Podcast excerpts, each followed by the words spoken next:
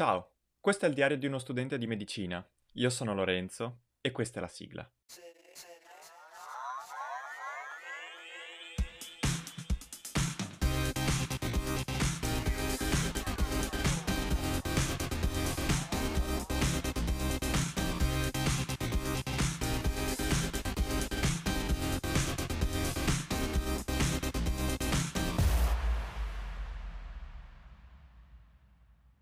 Ma ciao, eccoci qua. Buongiorno, buonasera, non so a che- ora stiate ascoltando questo episodio, però benvenuti a una nuova puntata. Allora, quest'oggi voglio raccontarvi eh, di un progetto a cui ho aderito, un progetto dell'università, del, credo che sia della scuola di medicina, perché eh, non, non dico soltanto della- del corso, perché era intanto per eh, chiaramente tutti i med, cioè eh, tutti i canali in cui eh, siamo divisi noi di medicina, ma era anche aperto agli studenti di farmacia, mi pare, quindi intanto questa precisazione. Si è trattato di un progetto eh, volto alla, alla- all'acquisizione da parte dello studente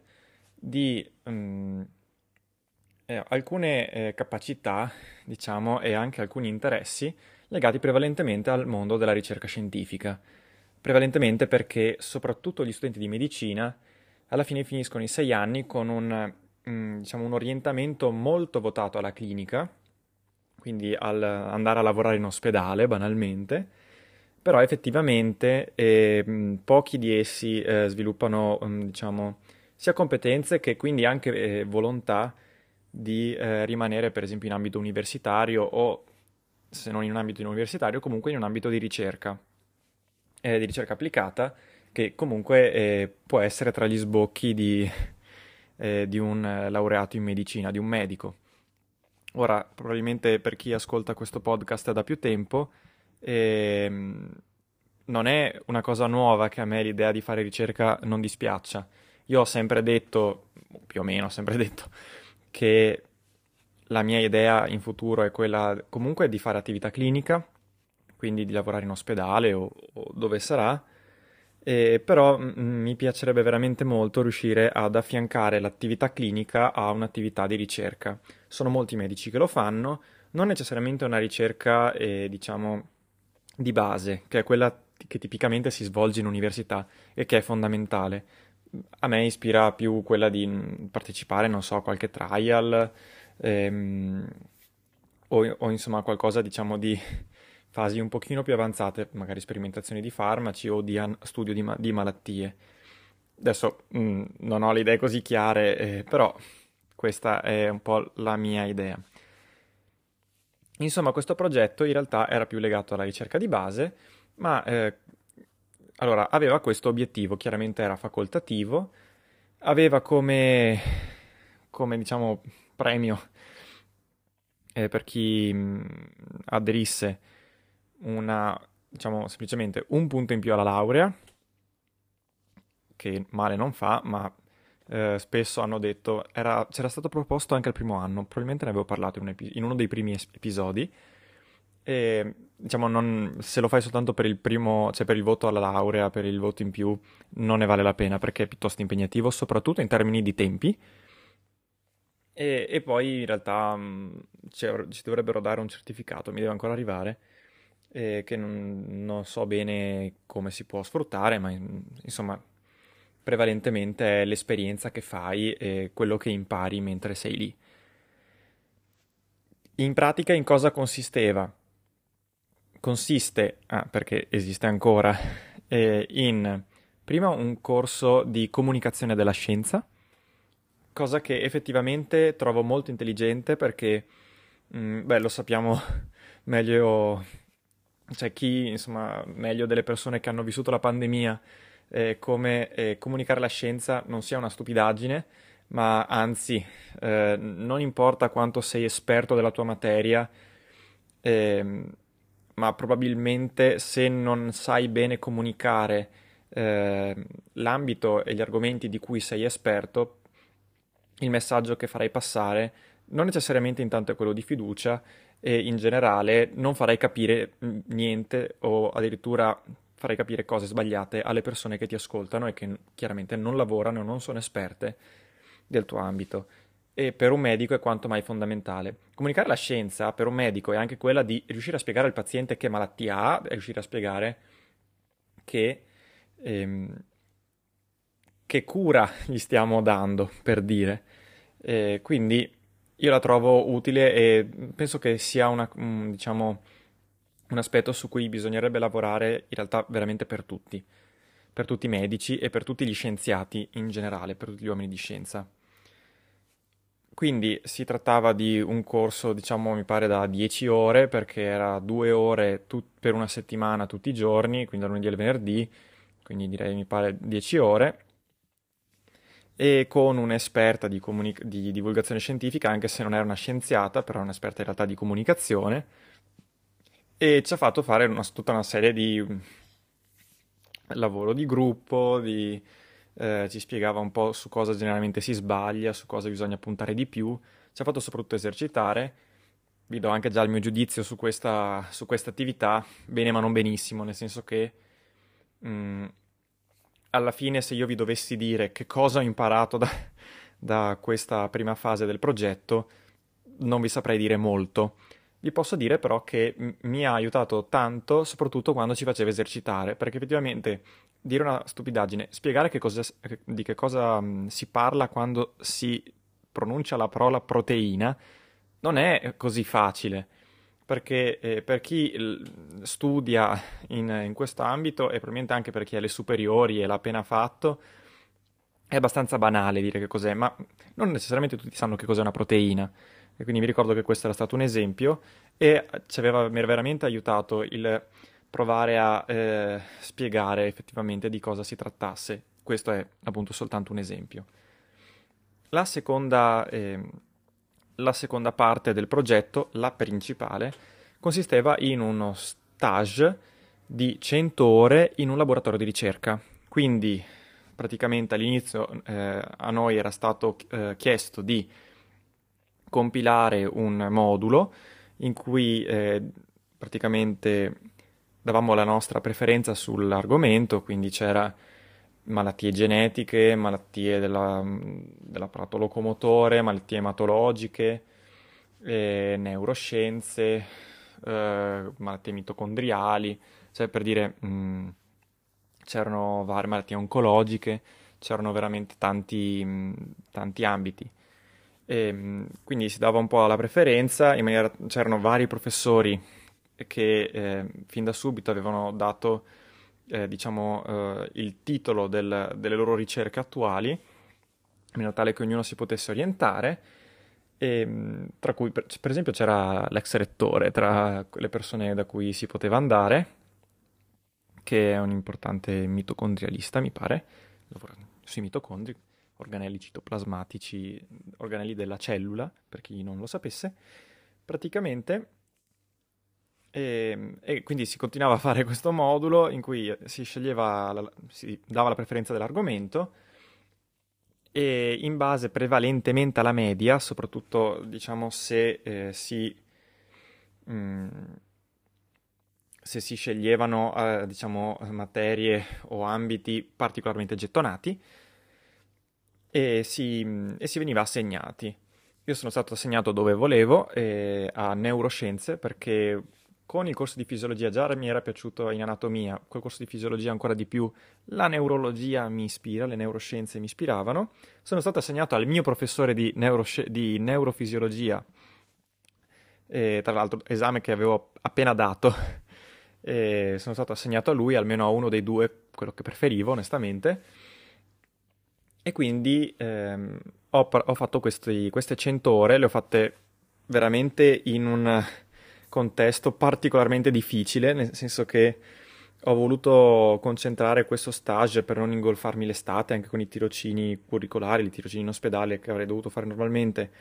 nei pomeriggi di marzo-aprile, quindi 100 ore vuol, vuol, dire due settimane e mezza, io l'ho fatto in 5 settimane perché facevo solo i pomeriggi, tranne qualche mattina quando riuscivo, e quindi capite che intanto eh, rinunciavo, eh, ho rinunciato per due mesi ad allenarmi, spesso non riuscivo neanche ad allenare perché sono, non so se l'ho mai detto, sono anche un tecnico di atletica io, almeno da, non, da qualche anno, e ufficialmente da qualche mese, e praticamente eh, ho dovuto rinunciare a tante cose, era pesante la mattina andare a lezione, stare tutti i giorni a Padova e il pomeriggio andare in laboratorio, però penso che ne sia valsa la pena questa è stata oggettivamente la parte più interessante del, di tutto il progetto, anche se quello che posso dire è che 100 ore erano tante, perché in un laboratorio, eh, tutto sommato, starci una giornata intera, soprattutto se non ci lavori, non devi stare lì a, a studiarci, ehm, ha senso fino a un certo punto, perché ci sono tan- veramente tanti tempi morti, così come ci sono dei tempi in cui lavori un sacco, cioè dei momenti in cui lavori un sacco. E quindi è difficile dire, vabbè, vieni tutti i giorni e potresti beccare le, le due settimane in cui non fai molto. E in particolare il mio professore eh, lavorava, faceva proprio ricerca di base e utilizzava le drosofila, sono questi, questi moscerini, queste zanzarine, animali modello nella scienza. Chi anche alle superiori eh, saprà che si usano i topi, il moscerino della frutta, quindi drosofila melanogaster, e spesso mh, un pesciolino che si chiama zebrafish, sono un po' gli animali su cui si fa la ricerca di base in, in un modo o quell'altro. E, mm, e quindi eh, praticamente c'era questo apparato sperimentale in cui dovevi incollare il dorso senza uccidere la, il moscerino, e incollare al dorso del, dell'insetto un ago, appunto senza trafiggerlo, un ago che aveva la colla, quindi lo incollavi, poi lo mettevi su questo apparato sperimentale e, e quindi immaginate che se avevo incollato a un aghetto eh, un, eh, un insetto, questo non poteva volare in giro, però continuava a sbattere le ali. E quindi eh, l'apparato sperimentale era composto anche da uno schermo su cui si proiettavano delle immagini e, e si cercava di capire come reagisse eh, il moscerino a stimoli visivi e lo si capiva prevalentemente filmandolo dal, dal basso, mi pare, e, e come eh, cambiasse il modo di battere le ali, perché lui cercava di andare verso uno stimolo, si dava per esempio apposta uno stimolo eh, visivo che lo attirasse, quindi verso, non so, sinistra, e quindi lui si cercava, virava con le ali verso sinistra, anche se chiaramente non riusciva ad andarci, eccetera. Poi in quel periodo uh, avevano anche cominciato a collaborare con un'azienda che fa una sorta di autan, diciamo, una sorta di spray, mi pare, per contro le zanzare, per allontanarle, e quindi cercavano anche di lavorare non soltanto con stimoli visivi, ma anche olfattivi. E, ehm, ed è una cosa che ho trovato piuttosto interessante. Cosa posso dire? Cosa facevo io? Intanto io prevalentemente mi ammazzavo nel cercare di incolare sti moscerini, che all'inizio soprattutto è da, veramente da morirci. Poi quando prendi la mano ce la fai e, e le, ne prendi diciamo 8 su 10. All'inizio è 8 su 100, ecco. Veramente fai una fatica bestiale anche perché devi prima addormentarle, anestetizzarle per fare in modo che non si muovano, non volino in giro mentre cerchi di prenderle. E poi cerchi appunto di non ammazzarle e quindi devi fare piano, però se fai troppo piano eh, magari non, glielo, non le incolli e scappano via penso di averne fatte scappare parecchio. Poi dovevi lavorare molto sul eh, coltivarle perché si poteva lavorare anche su eh, mutazioni genetiche che avevano queste, questi, questi, questi moscerini e quindi si avevano in realtà varie popolazioni con mutazioni genetiche prestabilite, eh, tutte in laboratorio in eh, precise boccette e che tu dovevi eh, coltivare, quindi si faceva la pappa, che è una sorta di polenta, eh, che era il modo in cui le si nutriva, e poi andavano cambiate le, le boccette perché man mano i più vecchi morivano e nascevano un sacco, si, si riproducevano in maniera molto veloce. Insomma, mh, quello che tutto sommato ho apprezzato è intanto capire com'è la vita in laboratorio. E devo dire che non è una vita grandiosa, eh. E, sì, diciamo che n- non penso che sia quello che vorrei fare nella vita però intanto l'ho capito. E la cosa interessante era poi l'analisi dei dati, perché per esempio uno dice ma perché se io sono un neurofisiologo e il mio professore quello lì era un medico neurologo, cosa studia fare i moscerini? Ecco, in quel caso lì si cercava di capire certe risposte elementari, come per esempio il nistagmo, che eh, non so spiegare qua cos'è il nistagmo, eh, però è diciamo, una reazione, un, eh, diciamo, possiamo chiamarlo un riflesso, adesso se mi sente magari un professore probabilmente adesso mi toglie il voto in fisiologia o me lo abbassa fortemente, però eh, si tratta di un fenomeno che esiste anche negli esseri umani, insomma, e provare a capire come funziona eh, è utile sotto vari punti di vista. E, quindi la parte bella era intanto quando il professore si metteva lì a spiegarmi effettivamente perché si stesse facendo qualcosa e, ehm, e quale fosse il valore in tal senso. Spesso mi consigliava dei libri e mi dava, oh, guarda, leggiti questo capitolo e forse capirai meglio, oppure mi dava degli articoli scientifici da leggere, a volte pubblicati da lui, a volte pubblica- pubblicati da altri, leggiti questo e, e forse capirai meglio un po' come funzionano quelle cose. Poi mi davano anche in mano eh, il programma, eh, si chiama MATLAB, lo utilizzano spesso anche gli, anzi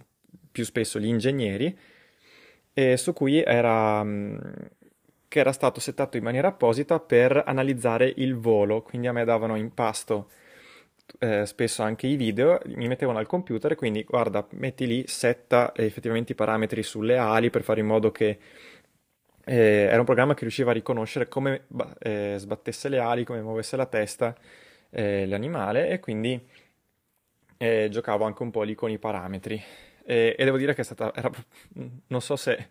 eh, fosse più difficile quello o il mettere i moscerini sulla, sul lago. Insomma, eh, non era assolutamente facile. E, ehm, quindi devo dire che mi ha dato, è stato un, uno stage che mi ha dato, come dicevo, troppo lungo, onestamente, perché a, a metà io, diciamo, avevo imparato le stesse cose che, che alla fine, effettivamente quindi mh, mm, sì, diciamo fino a un certo punto. Poi che cosa posso dire? Eh, altri, altre, altri, aspetti negativi, sì, che effettivamente non, non, non, ho beccato un periodo particolarmente interessante in termini di attività, quindi boh. E in realtà spesso addirittura mi dicevano guarda vai a casa perché non c'è più niente da fare e a me queste cose non piacciono particolarmente, però vabbè, non perché mi dispiace andare a casa per fare altro, però sono qui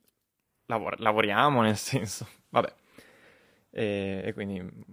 un po' questo. Però eh, direi esperienza positiva, anche perché l'idea era appunto conoscere un laboratorio di ricerca.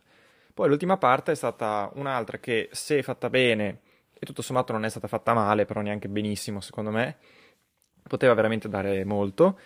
Anche lì 10 ore, 2 ore tutti i giorni della settimana, per una settimana, di diciamo, analisi dei dati. Questo vuol dire semplicemente che ci insegnavano ad utilizzare Python perché effettivamente è un sistema molto utilizzato per anche in ambito di ricerca. Python, Python è un linguaggio di programmazione tra quelli anche più semplici o logici da quello che ho capito. Io non ho fatto informatica alle superiori, in generale di informatica so poco e onestamente mi piaceva molto l'idea di imparare le basi. Ecco, in una settimana ho imparato proprio le, proprio, neanche l'alfabeto, cioè possiamo dire eh, che esistono le lettere, se proprio vogliamo paragonarlo a una lingua, cioè proprio le cose più semplici, perché quello che ci ha spiegato, che era un professore dell'Università di Milano, mm, diciamo che eh, secondo me ha cercato veramente tanto di andare sull'ambito applicativo, e, però per chi... Eh, lui lo sapeva che nessuno di noi sapeva usare Python, però mm, secondo me non ci ha insegnato a, a, a, comprenderlo fino in fondo e ad essere autonomi in tal senso. E siccome sono cose che possono servire anche per la tesi, per uno che fa una tesi sperimentale, un po' mi è dispiaciuto perché è stato un corso che mi ha, mi ha dato qualcosina, ma poco, sinceramente. Forse anch'io ho sbagliato, eh, però insomma. E, ehm, però per dirvi, io tornavo a casa e cercavo di rifare le cose fatte lì a lezione e le prime lezioni ci riuscivo, le prime due, poi basta perché era, diventava troppo complicato. E, ehm, però ecco, questo progetto che in realtà penso di non aver mai nominato si chiama Progetto Ability, penso lo vediate anche dal titolo della puntata, eh, diciamo si è concluso così, con un totale di 120 ore di, di lavoro. E, ehm, e, ve lo racconto perché intanto eh, si tratta di un'esperienza al, eh, che fa, puoi fare in università, e io sono convinto che ce ne siano tante altre anche in altre occasioni, anche in altre università, probabilmente anche di più, e, che è fuori da quello che ti immagini del tuo,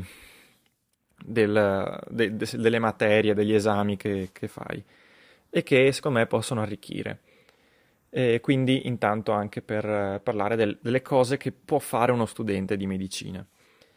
Poi per darvi un po' la mia idea del, su, su, come sono stati fatti, su come probabilmente potevano essere progettati in modo migliore, so che adesso per il prossimo anno hanno cambiato un po' le cose e praticamente l'hanno ridotto solo allo stage, se non sbaglio. Però ecco. E ehm, tutto sommato, eh, però devo dire che ho un cioè lo rifarei, è stata una bella esperienza. Poi in laboratorio mi trovavo bene perché ero seg- prevalentemente seguito dal dottorando del mio professore, però spesso c'era anche il professore che poi alla fine, è, alla fine del tirocinio fa, lui offre generalmente da bere a, al tirocinante, quindi è, insomma era anche uno piuttosto simpatico e amichevole, devo dire, pur nella, pur in, nella sua professionalità. Quindi eh, ci tenevo anche a fare un, una puntata del genere perché eh, è una delle parti rilevanti dell'anno scorso eh, a livello diciamo universitario per quanto mi riguarda. Quindi sono contento di avervelo raccontato. Ora io direi che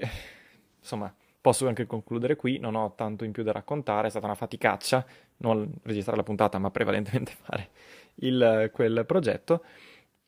però tutto sommato nonostante le criticità ne è valsa la pena se migliorato può essere veramente un qualcosa in più, secondo me. Insomma, basta direi, eh, posso concludere. Fatemi sapere anche cosa ne pensate, onestamente, di progetti come questo. E probabilmente mi darete del pazzo, però insomma, sono anche uno che quando c'è una cosa che gli interessa difficilmente se la lascia scappare. E ecco qua. Va bene, dai. Allora non vi tedio più e ci sentiamo alla prossima puntata. Ciao a tutti!